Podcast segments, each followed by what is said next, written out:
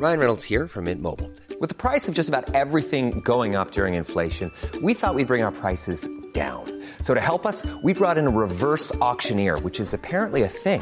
Mint Mobile unlimited premium wireless. Ready to get 30, 30, bit to get 30, bit to get 20, 20, 20, bit to get 20, 20, bit to get 15, 15, 15, 15 just 15 bucks a month. So, Give it a try at mintmobile.com slash switch. $45 upfront for three months plus taxes and fees. Promo for new customers for limited time. Unlimited more than 40 gigabytes per month. Slows. Full terms at mintmobile.com.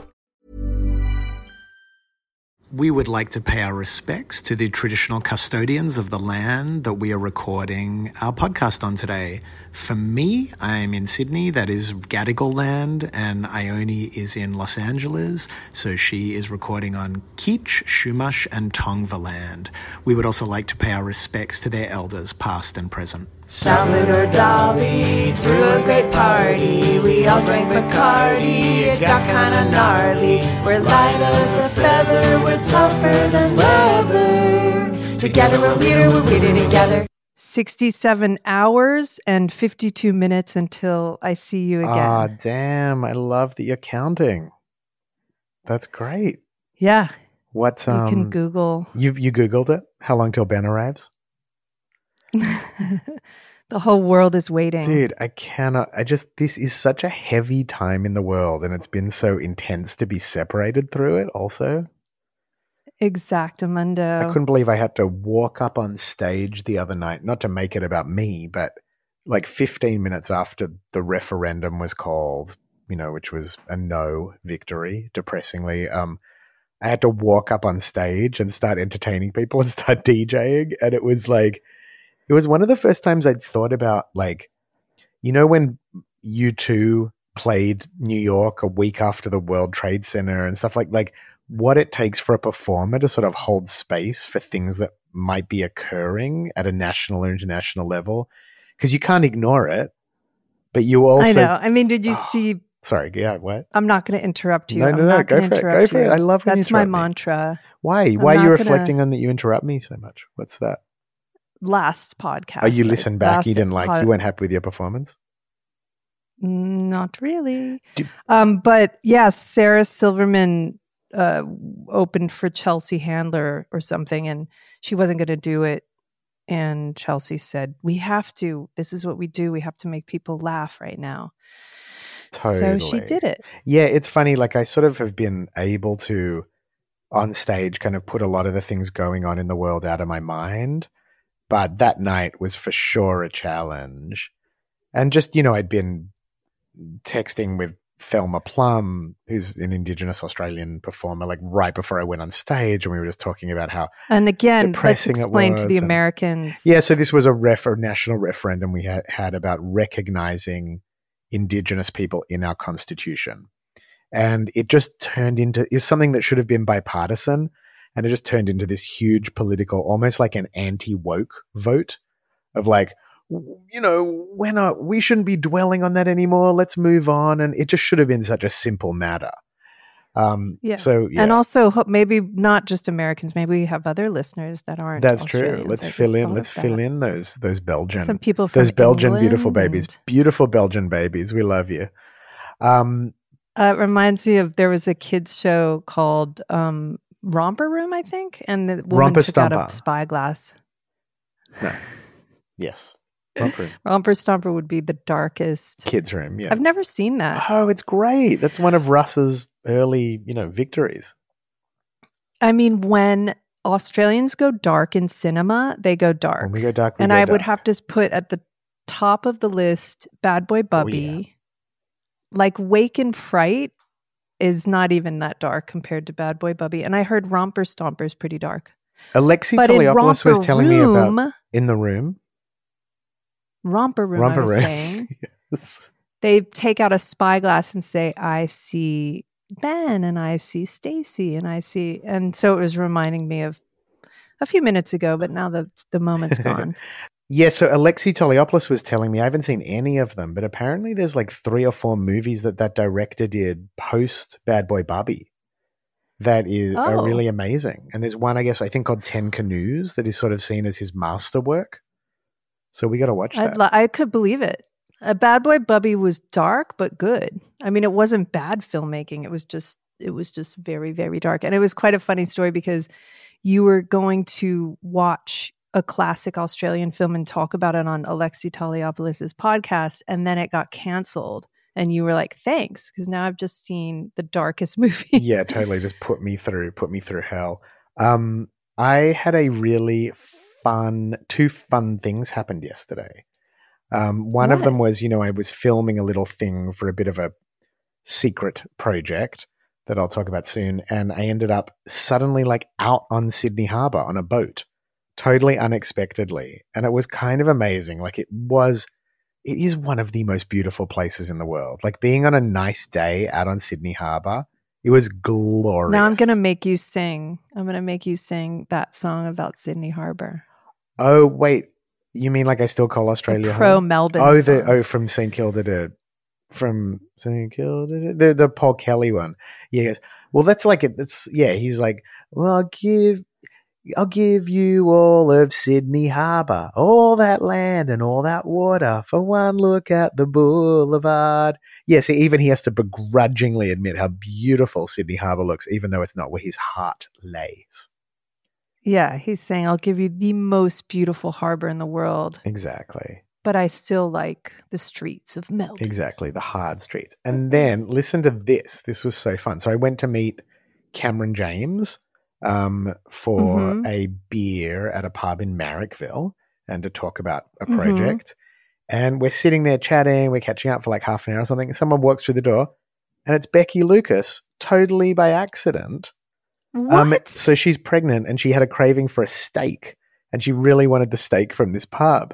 But so for people who don't know, Oh Cameron and Becky have a great podcast. Uh, I think it's just called the Becky Cam Hotline. or the Cam and Becky hotline. And um, but it was so funny. It was one of those things where like I sat, and then I just we sat around for another hour or so, the three of us, and I got to like live out my fantasies of being like living inside the Becky and Cam podcast. So and are, is there really- rapport in real life? Oh, it's Good. delightful, delightful. Yeah, there was like some If real that kind of thing, classic Becky Cam banter. If that kind of thing happened in Friends or Cheers or a TV show where you, someone just walks in, you would sort of accept it because it's Cheers and you know, or like Friends or whatever. Like someone walks in their cafe, but in real life, when that happens, it seems like kind of amazing. Wasn't it nice People too bumping when into each other like yeah, that. when funny people also are genuinely funny off stage. I just saw. Did you see that thing that Sarah Silverman shared? I think from when she was on Scharpling about that interaction she had with Steve Martin. Did you see that the other day? No. So she shared this bit about. She said, "I got to see Steve Martin just be classically Steve Martin." She was standing in a group with like Martin Short and Candice Bergen and Steve Martin. And Martin Short was like kind of facilitating conversation. And he said to Candice Bergen, Well, how long have you known Steve? When did you meet him? And she said, Oh, when I met Steve, he was so young, he didn't even know what prosciutto was. And he turned to the group and Steve mm-hmm. Martin says, And now I drive one. Isn't that great? so good. so great. I'm glad so to hear it. Yeah.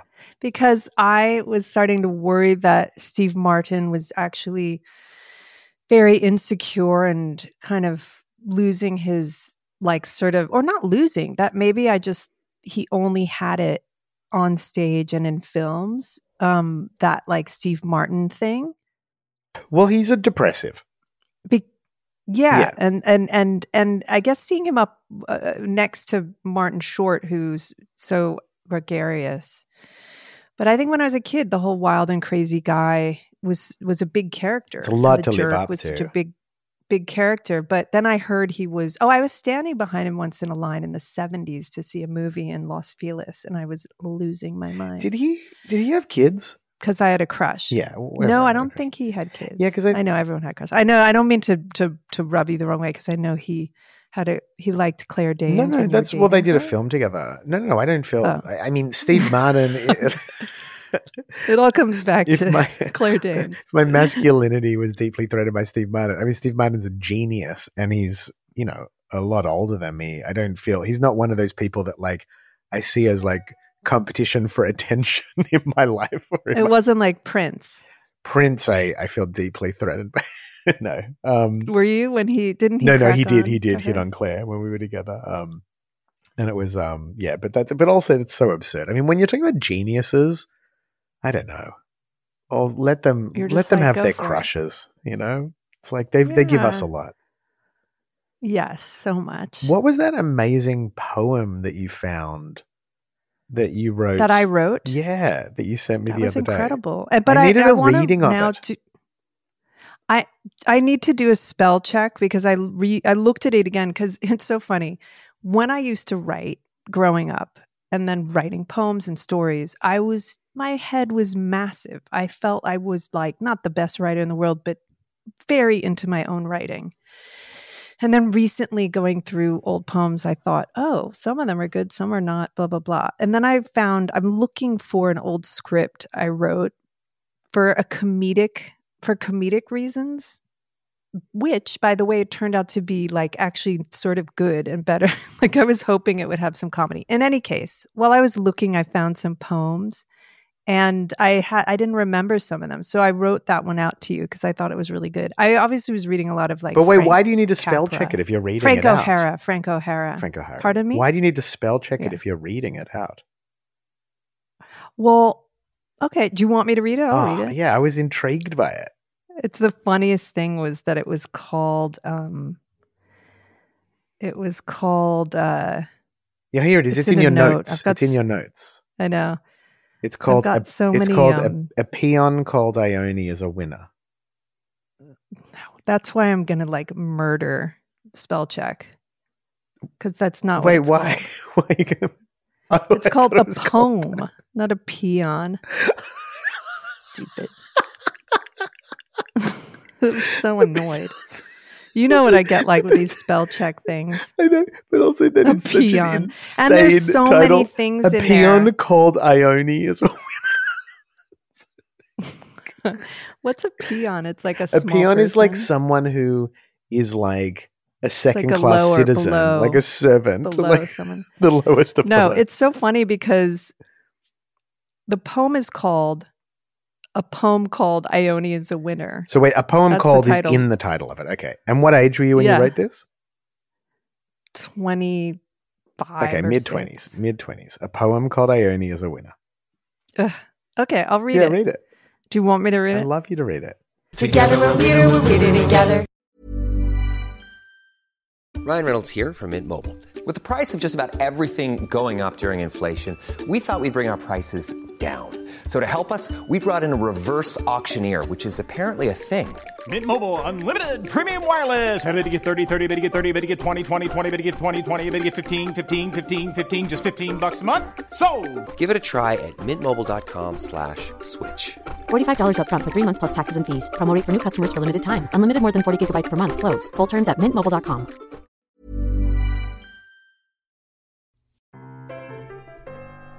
Hi, beautiful babies. I'm Ben Lee, and I'm Ione Skye. and we are the hosts of Weirder Together podcast. if you enjoy our podcast, you might like some of the podcasts that our friends make and release on the Weirder Together podcast network. like punk legend Jello Biafra's Renegade Roundtable. Multidisciplinary artist Brock Enright's trippy sonic journey, vague data. Making Ways, the art of music, an exploration of the ways that musicians and visual artists communicate and collaborate. Raw impressions with Lou Barlow and Adele Barlow. I love that, one of my favorite married couples. And The Blag Show with Sarah and Sally, a collection of never before heard vintage interviews with legendary artists. And the future of being a musician with Ben Lee. Find these pods on your favorite podcast platform now. Love ya.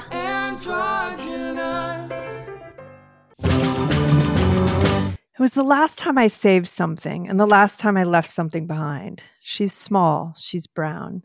She has a castle for a head and eyes that sparkle omens, good omens, future omens, omens that will. I don't know what I was saying there. Cloudy, her voice is half alive on the phone. When I'm when I'm miles away, she can't seem to get out of the neighborhood.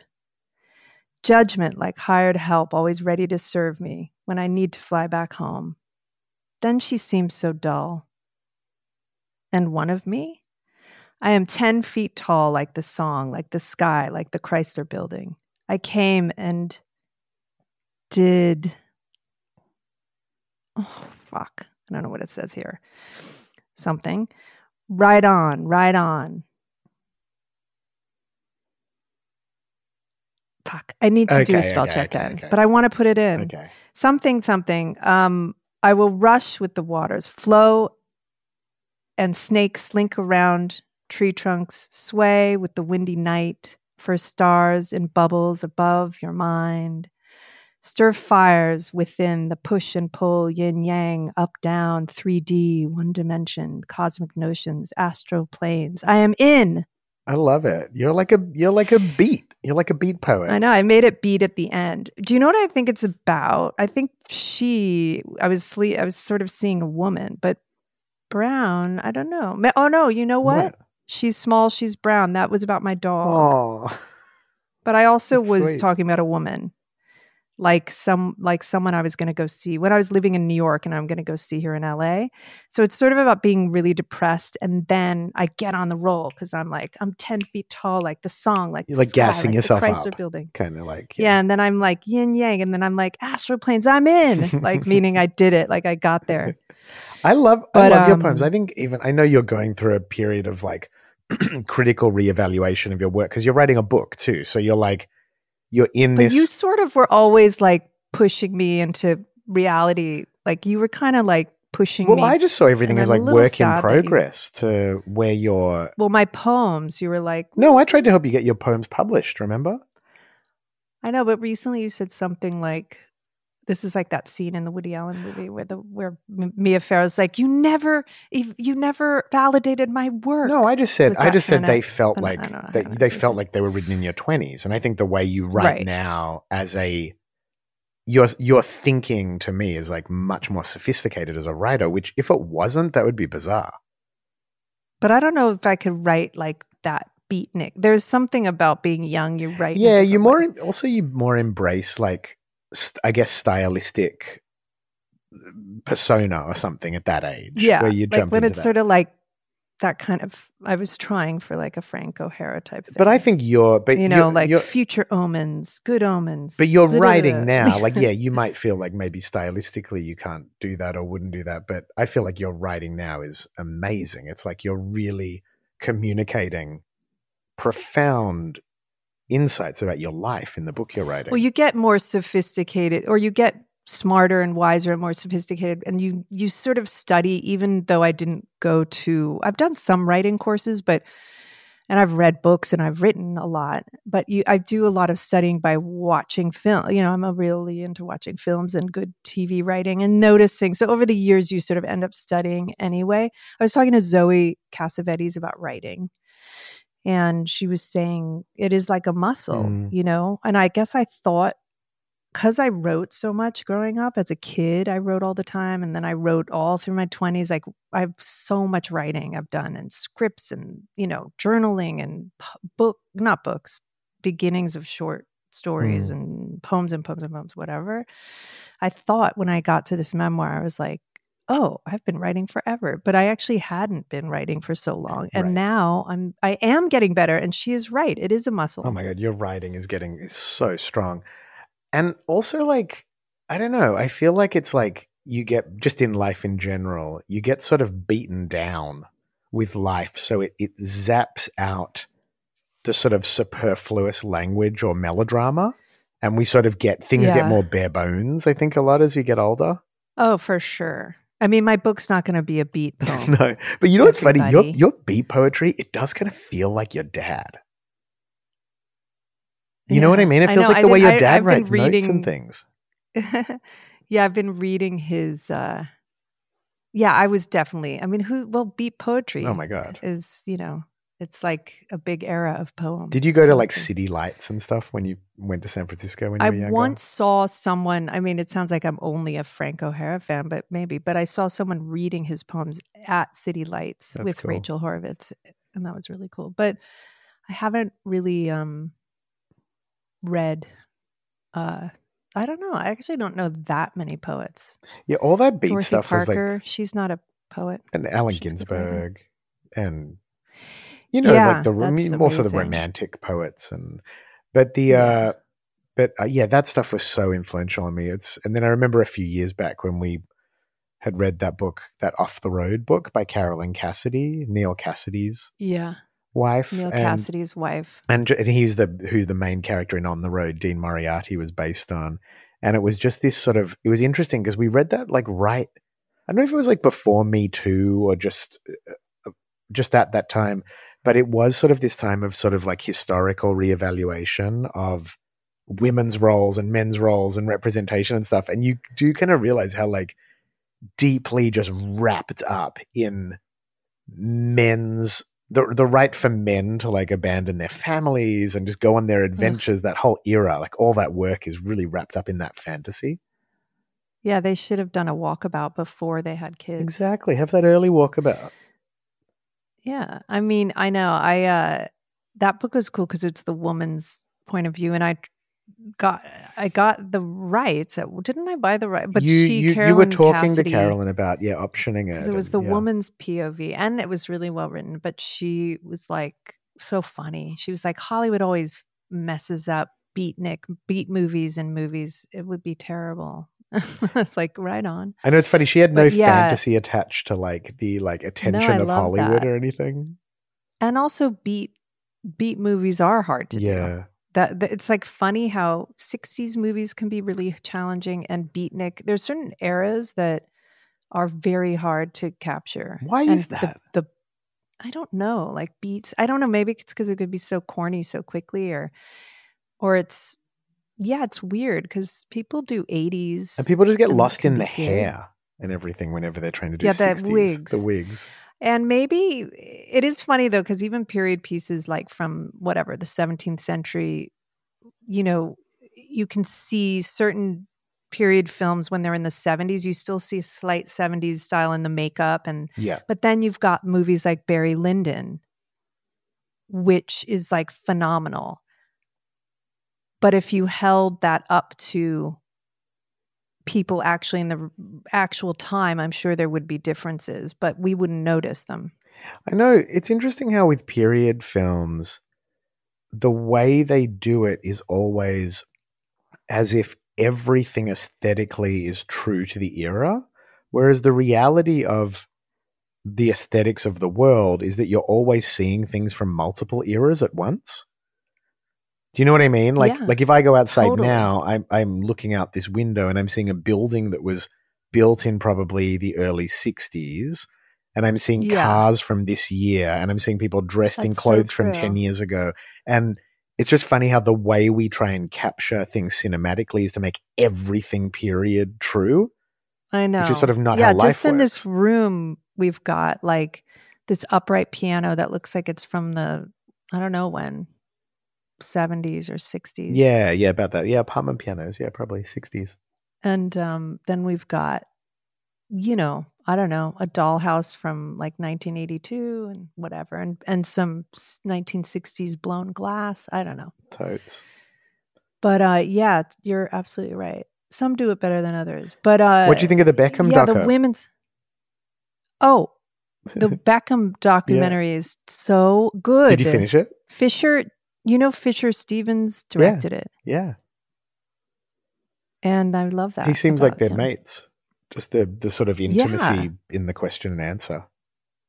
I guess he started doing documentaries like ne- a long time ago now. He was doing more political documentaries and environmental. I remember he did a couple things that like Leonardo DiCaprio had produced, and he was doing a lot of right. stuff around that. And then, you know, he went through a. I think that must have been a huge, interesting twist of events for him to get cast in Succession, and to play such a central role in that for so many years because it just like probably like to a degree took over his life a little bit for a few years there. Oh yeah, um I met him so long ago with you know through mutual friends, like you know actory people and different people, and he was with sherman and stuff right? Like those guys? Was that I think yeah, yeah. Sherman and I guess like Happy knows him, and I know like Griffin Dunne, but I don't know. I'm not that close to Griffin Dunne, although After Hours is one of my favorite movies. But um, we have mutual friends. But anyway, he uh, we did a, a job together.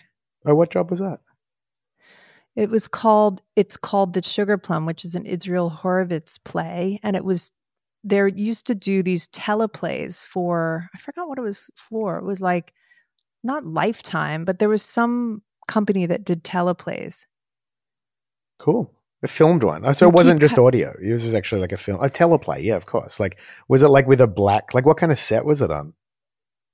It was in a soundstage. It was in New York, Yeah. and the set was built on a soundstage. And it's an interesting play, and it's called The Sugar. So yeah, we were filming it, and Fisher had just broken up or been. I think he broke up with um, Michelle Pfeiffer. Oh, wow. I didn't know about that, that dalliance. Yeah, it was really. And so the only two funny things were we were rehearsing, and sometimes I I disempower myself with my energy, as you know, and my whatever I present. So I, even though I'd done tons of movies and jobs or whatever at that point, I, because it was a play and I viewed him, I put him in this light of this, like, you know, sort of guy who had been done more work and was smart, you know, better at it than me or knew more. So he started kind of like taking me under his wing and we would meet in the West Village, not romantically, but just like he was like helping me like I was I you know with my part. And then I quickly realized like I don't want this relationship. so wait, you fell had into like a mentor mentee type thing. Exactly. Uh, And I didn't I did it to myself and I was like, ugh. And then the only other thing was one morning my alarm, I was staying on Washington and 11th and my alarm clock didn't go off and was, you know, we had a call time. And he was he would pick me up in an, in the car on the way and we would take cuz he was also like I guess in the village. And he was waiting for cuz my alarm didn't go off at all. I was sleeping and I've never I'm like such a good, you know what I'm like. I set like 10,000 alarms. You're very punctual. Maybe that's why You're very but. I'm super. If anything, I'm punctual. Like even if I'm chaotic in some ways. And he got he got mad at me in the uh in the limo, and then there was That's another really enough. weird. I mean, that's fair. Yeah. enough, you know. Yeah, I won't tell the other story. Maybe I'll save some of these. Come on, one more Fisher Well, 'cause it- I- Fisher Spooner okay, story. I feel like this is we did have a little flirt, and this is so funny. So we're in the car in the limo, oh, town car, and we had made up, and then it was the only time like we were flirting. And I think I don't fart a lot. Like you've never heard me fart or seen me fart. Like maybe you and I are Virgos. We're like, don't fart in front of each other. And I think I farted in the car or something. And I was just like, what's the timing of this? Like, why? Like it was like, and he had his head on my lap oh my god. because he was like lying down on the way to work. And it was sort of like sweet and romantic. Oh, horrific. I'm but sorry. But I was just like, your body is telling you something. Yes. Like maybe it was like not meant to be. Your body keeps a score. exactly. Oh my gosh. But he's crazy. great. Yeah. And I admire him. And this documentary about Beckham is phenomenal. What do you, did you know about Beckham? Like, I kind of feel like I just knew he was like a pretty boy and a good soccer player and married to Posh. Oh yeah. but I Maybe didn't know much about own- him. Oh, he was massive. My brother even had a shirt that said bored of the Beckhams. Like there was a time when he and Posh were like you couldn't like turn your head and not be inundated. Well, I guess you were you were going to England a lot at that time. I wasn't spending a lot of time in England, so I was like, and in Australia, and in America too. been- oh, really? Yeah. huh. But yeah, oh, I I, don't know, found it kind of. Did, so did you finish it? No, I'm dying to Oh, I finish. found it. the I'm end so really like excited. bittersweet. Like it's a Oh, yeah, interesting. I don't want a bittersweet yeah, ending. yeah, yeah. He looks great, and I'm like clocking all his nice clothes. Oh, he's got things. got a I'm great just a dep- cardi. That is a man who can rock a Oh, cardi. yeah. Oh, such a cardi. Yeah, I'm about to go play on a telly show today. I'm going to play on Studio 10. Um, and I'm going to do like a version of Cigarettes Will Kill You guitar stuff. And then Oh, love doing the. TikTok show tomorrow and then coming home to you, baby. Yeah, maybe now it's 75 hours until I see you. Yeah. No, no, 65. Wow. Yeah, this is the longest we've ever been apart. Mm-hmm. Absolutely crazy. Let's not repeat it. Let's let let's shan't let's shan't repeat it anytime soon. No. What's monoculture? monoculture. Monoculture is the idea that everyone is focused on the same cultural moments. So, like the Beatles on Ed Sullivan, um, but yeah, on that, so you heard that on that Critics at Large podcast, they were talking about that. Yes, did you know? because I remember they, they had that ex- this exact talk about monoculture.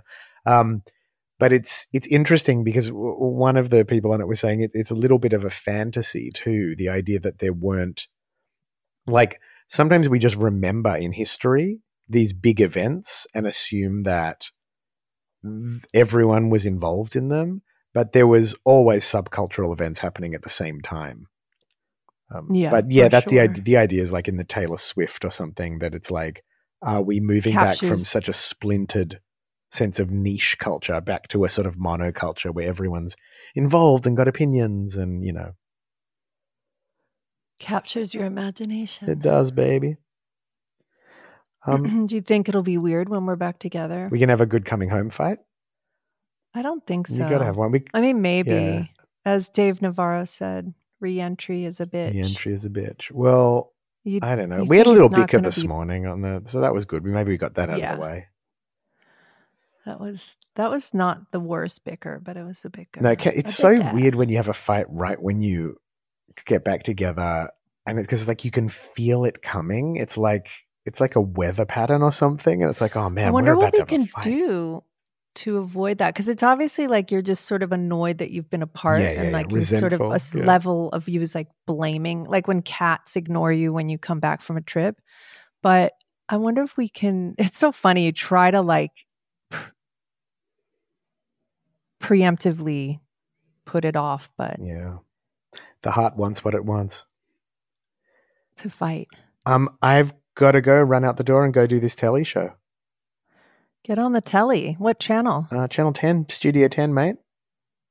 all right don't know it I'm sure I've watched it. When we first, I'll let you go, but when we first we moved to Australia for a year, and when we moved there, um, I was like traumatized because it was COVID land in America, and you know we were and also just the. Trump craziness and everything going Trump, on in America. yeah. So we we were in our lockdown hotel, which was actually like chill. It wasn't fancy, but it was like had a little balcony and it was fine. But then we put on this show, and it was like a cheese. It was it was like a cheese thing where you run down a hill chasing cheese, rolling cheese barrels. It was just one of those like when you go to another country and they have their own version of dumb TV but it was the cozy. It was actually not that dumb, but it was like I can't tell you the comfort of another country's bad TV. But also, then the prime giving me. minister came out and did a press conference, like leaving the gym, and he was basically just in like his leisure wear, standing on the street with like a couple people with microphones. You were like, "That's the prime minister." I was like, "That's how we do politics here, baby." I was into it, and the newscasters are a little less like hyped. They're more just like I was explaining to our friend about the law, the sort of following of rules that yes, we're in a we're an obedient nation of convicts. Yeah. All right, I got to go. Well, have a great telly show I love and you. beautiful babies. I Love you. talk to you later, and beautiful babies. We'll talk to you later. Together we're weirder, we're weirder together.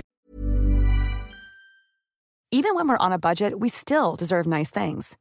Quince is a place to scoop up stunning high-end goods for 50 to 80% less than similar brands. They have buttery soft cashmere sweaters starting at $50, luxurious Italian leather bags, and so much more. Plus, Quince only works with factories that use safe, ethical, and responsible manufacturing. Get the high-end goods you'll love without the high price tag with Quince. Go to quince.com slash style for free shipping and 365-day returns.